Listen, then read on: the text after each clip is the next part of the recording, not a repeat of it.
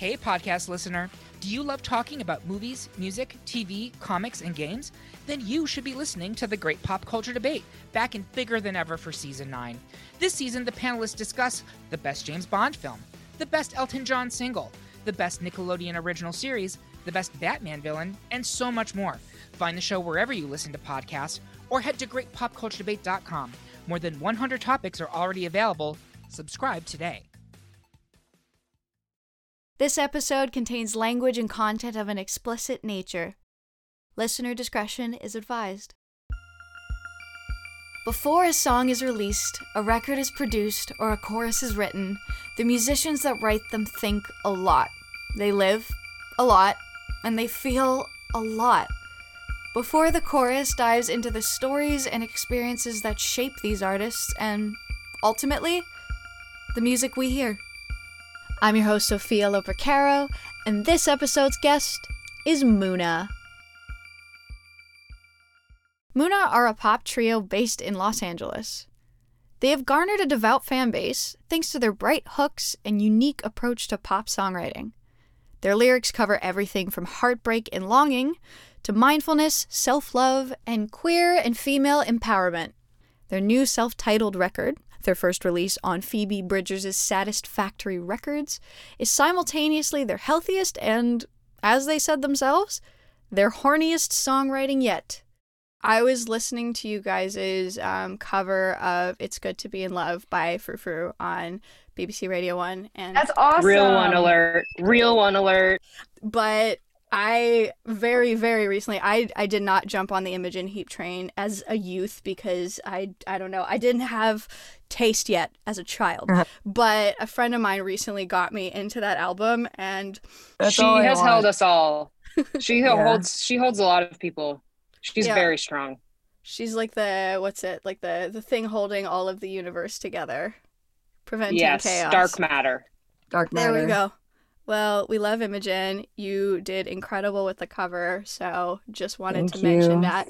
Wow. Um, and now that we've started to kind of inch our way towards the emotional world of Muna, we're going to get into the self-titled record. Now, I kind of split this into three sections, like kind of based on general themes. So we'll kind of run through it. The first thing I kind of wanted to talk about were what I called the like almost like healthy coping mechanism songs, like things that like uh, Runner's High that deal with the more like traditional like self-care, like go running and I don't know, like take probiotics and shit kind right. of song. And meditate. Yeah. Yes. Um, paint the walls a different color. Yeah. Um, all of that stuff. And then also dealing with songs that I think, you know, like a song like Loose Garment or Kind of Girl or Anything But Me, which I think all deal with varying levels of either mindfulness or setting boundaries or having self compassion. And first of all, I just really love that this album has such a like both kindness towards self and a a desire to really again set one's own one's own boundaries to be loving towards oneself and all of the things that sort of fall under that. Hell yeah. I mean, this is that's there's so much to go into in that conversation. And I'm so happy that that was communicated in the songs on this album because I've always been kind of interested in like approaching you know, I want to write about love and like I want to talk about love like we all do, but like I'm always interested in people who find like new or more subtle ways to like get pieces of the human experience into songs and I do feel like the journey for me the last couple years has been yeah, like really focused on on self-love and self-compassion. Um and with this album it was also like how to navigate love and relationships like with compassion for yourself and knowing that like it's hard to be vulnerable and you're not going to be able to show up perfectly.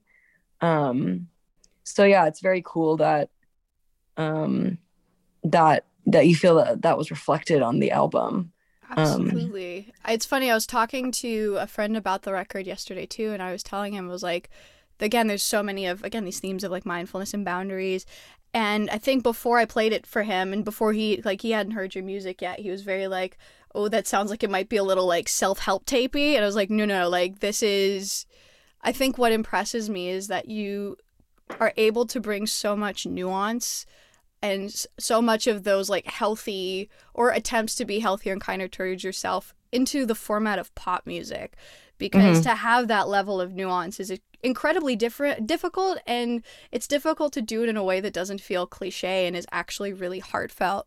Um so obviously you know that's a nod to or a testament to your writing as a band but yeah it's again i just i love like that good nuance in pop music as much as you know we love the the we're going to call them the horny on main songs we're going to get to those later um but I mean, um, like the boundary stuff is hard to put in songs because it's kind of um like I don't know. I think a lot of times people go to pop music to like even me, like I go to pop music to hear about like people following their kind of more baser instincts, like and like hearing about people going back to their exes and like giving into, you know, like certain patterns that maybe we know aren't healthy for us, but just like feel really fucking good in the moment.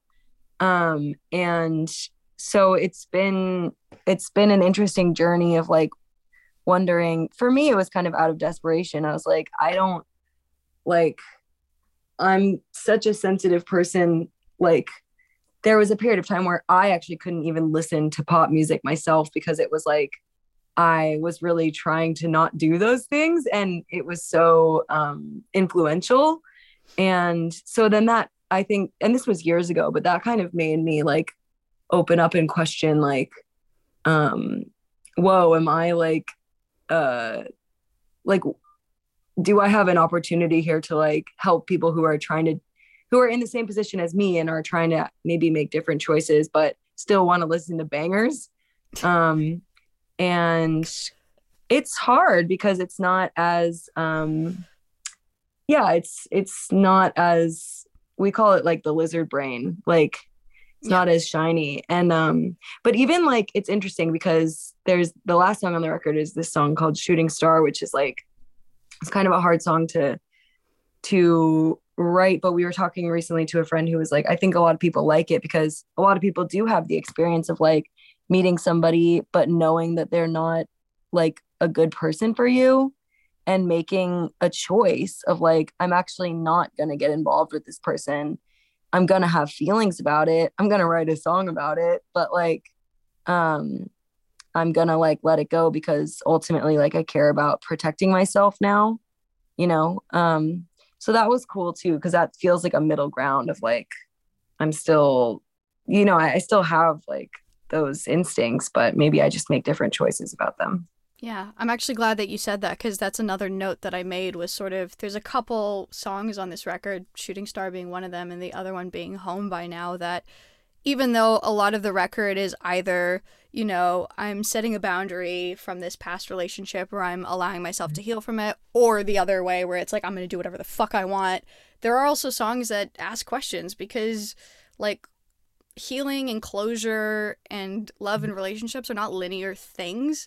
You Yeah. know, like I like that this album isn't like a high and mighty, like, see, I fixed the problems and I'm, Right. you know, again, I'm running and I'm doing this. It's like, no, I still have questions, even over people that I've closed the book on, like, or that I've actively now chosen to not pursue. Like, yeah, like you, you're allowed to have that be part of your experience.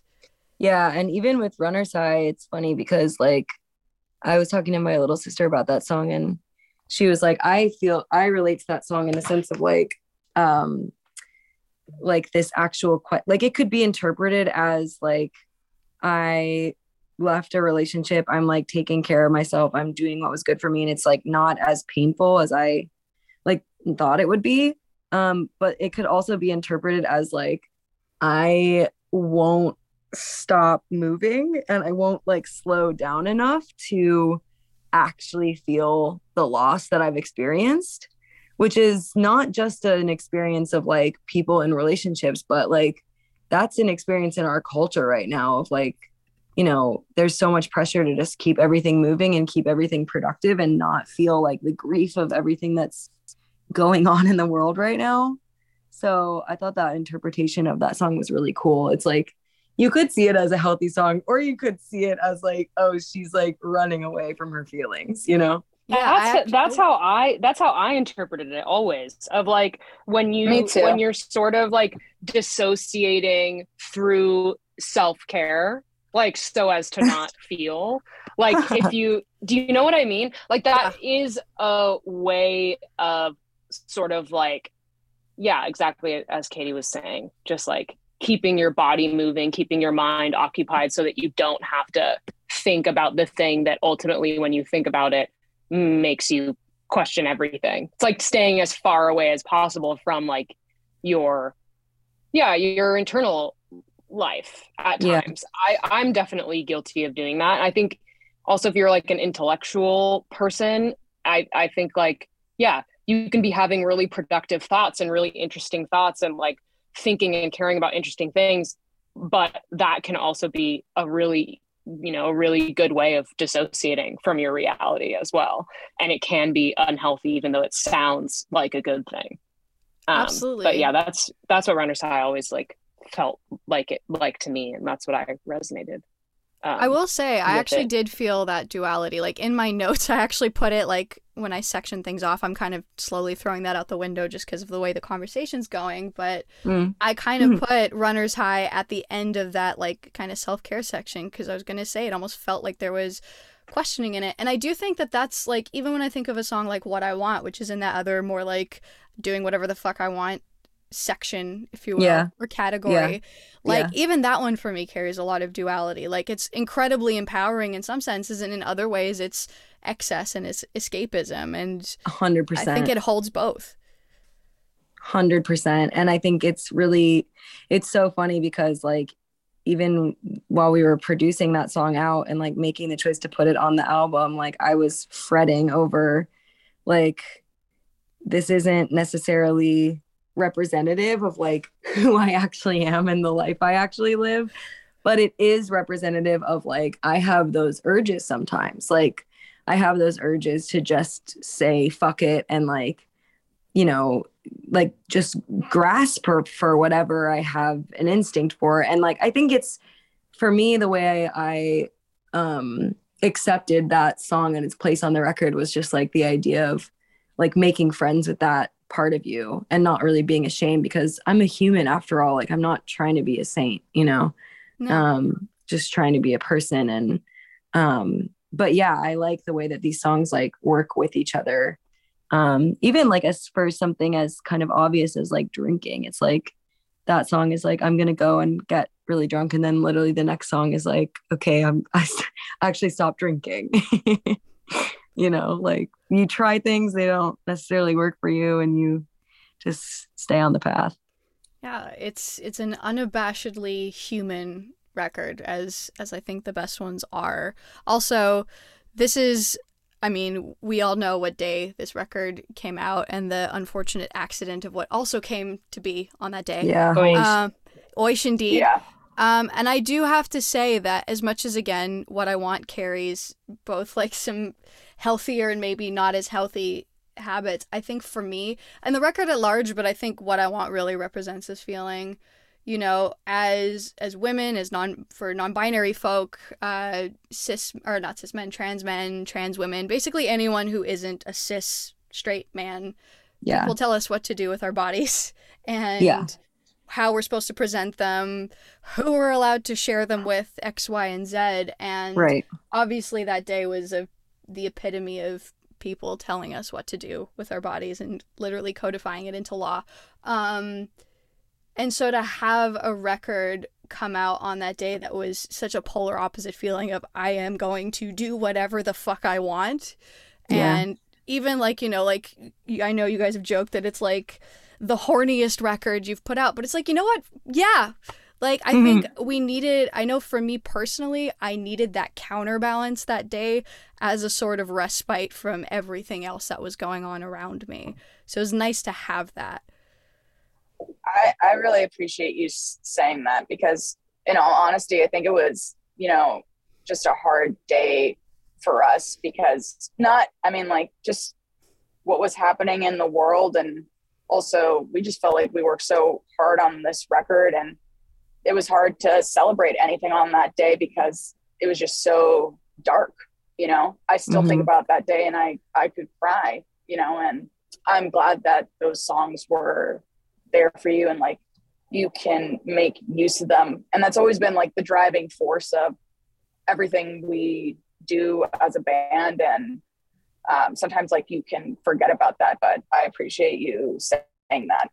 No i mean yeah. it's it's worth saying like you know i'm i'm a, a straight woman. So obviously you know the part that i associate with most is the the kind of female aspect of it. And i won't mm-hmm. pretend to co-opt the other parts of it. But again to have a record that people like myself and then other people who again aren't cis straight men can feel empowered by is amazing and feel like okay i'm going to talk about like the more carnal feelings i have. I'm going to talk about not letting sadness you know trap me i'm going to allow myself to feel whatever it is i feel and process things i'm going to fall on my face i'm going to hit on that person in the bar that I think is really hot and all mm-hmm. of that mm-hmm. valid and all of that is okay regardless of what other people tell me is a really beautiful and validating thing to have. Preach. Yay. Yeah, um, thank you so much for saying that. That's no, lovely. It's my pleasure. Um, I think on that note, we've got about five minutes, so let's get into the fun part of the record. Um, yeah. all the so we already talked a lot about what I want. Um, another song that I think kind of stood out to me in this little what I'm calling the fun section was Handle Me. I think it's a very emotionally intelligent song, but it almost felt like a play off of Hands Off on the last record. They're both very mm-hmm. different, but also very this there's something about them that ties. Maybe it's just the element of hands and yeah. touch, but it's one one song being very much like don't touch me and whether that be about consent or keeping an ex away. This one's more about at least within like the realm of like consent allowing yourself to be vulnerable allowing yourself to open up to another person and yeah um thank you for saying nice things about that song we don't talk about it a lot um mm. and yeah it uh, I people have been drawing the connection to hands off which I've which I have like thought was quite clever. Um, I can speak to handle me a little bit. Um, okay. Yeah, yeah. I mean, it's it's really nice that you think that that's like a fun song. Um, it was it was definitely like a an intentional thing of being like I didn't think about the fact that um, it had this you know partner in hands off like from the last record. Um but that's just like goes to show you sometimes your songwriting like shows you stuff about your own journey that you didn't see yourself. But um i originally uh got the idea for handle me from i was learning about um like botany and plants and pruning plants. And like i learned that um for a lot of plants like they are healthier and, and happier. Um, like for example like a lot of fruit trees are healthier and happier if they are getting like picked and eaten and and pruned and like basically interacted with by um, other forms of life. And i just liked that idea of like um, you know needing to be needed and needing to be handled and like needing to be a part of something bigger. And um, that just was like the seed of that song. But i i wanted the song to also be speaking to it's kind of to myself or to my to a younger version of myself that like thinks that if i get involved with people that i'm like you know gonna i mean i'm literally quoting the lyrics but like i'm gonna mess it mess it up mm-hmm. um and i think just embracing that like that is okay if that does happen um and it's like still um, worth it to have like the human experience of trying to be involved with somebody else.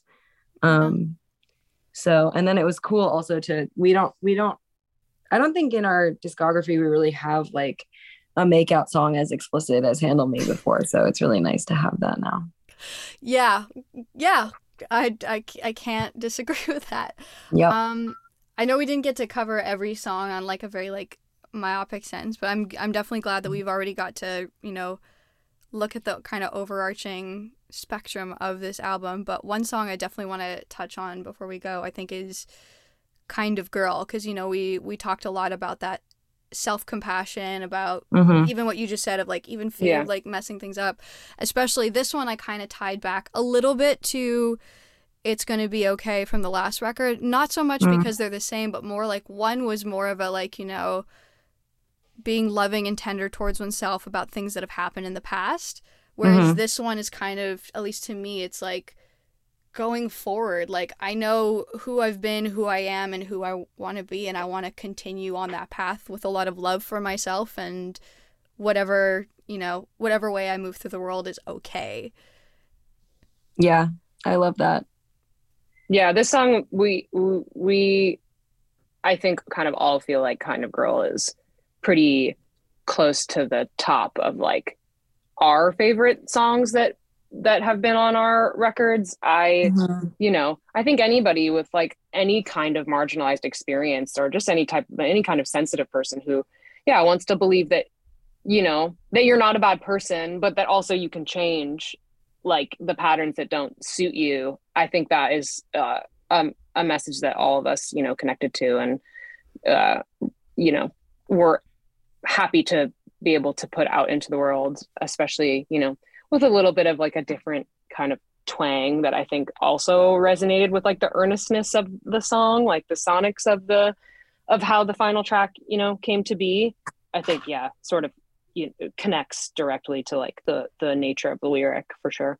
yeah So the sort of instead of the more like a lot of bright kind of early 2000s pop draw which we love and we celebrate Yeah, for sure. is going more almost country and going more towards that like again that powerful storytelling of the country genre. Totally. Like can, we all love like folk music and country music and you know like there is something to be said for the way that that genre those genres um you know are quite good at storytelling. So um yeah it's a it's it's one that we're really proud of. Muna is available now wherever you normally get your music. This podcast is hosted, edited, and produced by myself, Sophia Lopercaro, and the artwork is by Meg Wilford.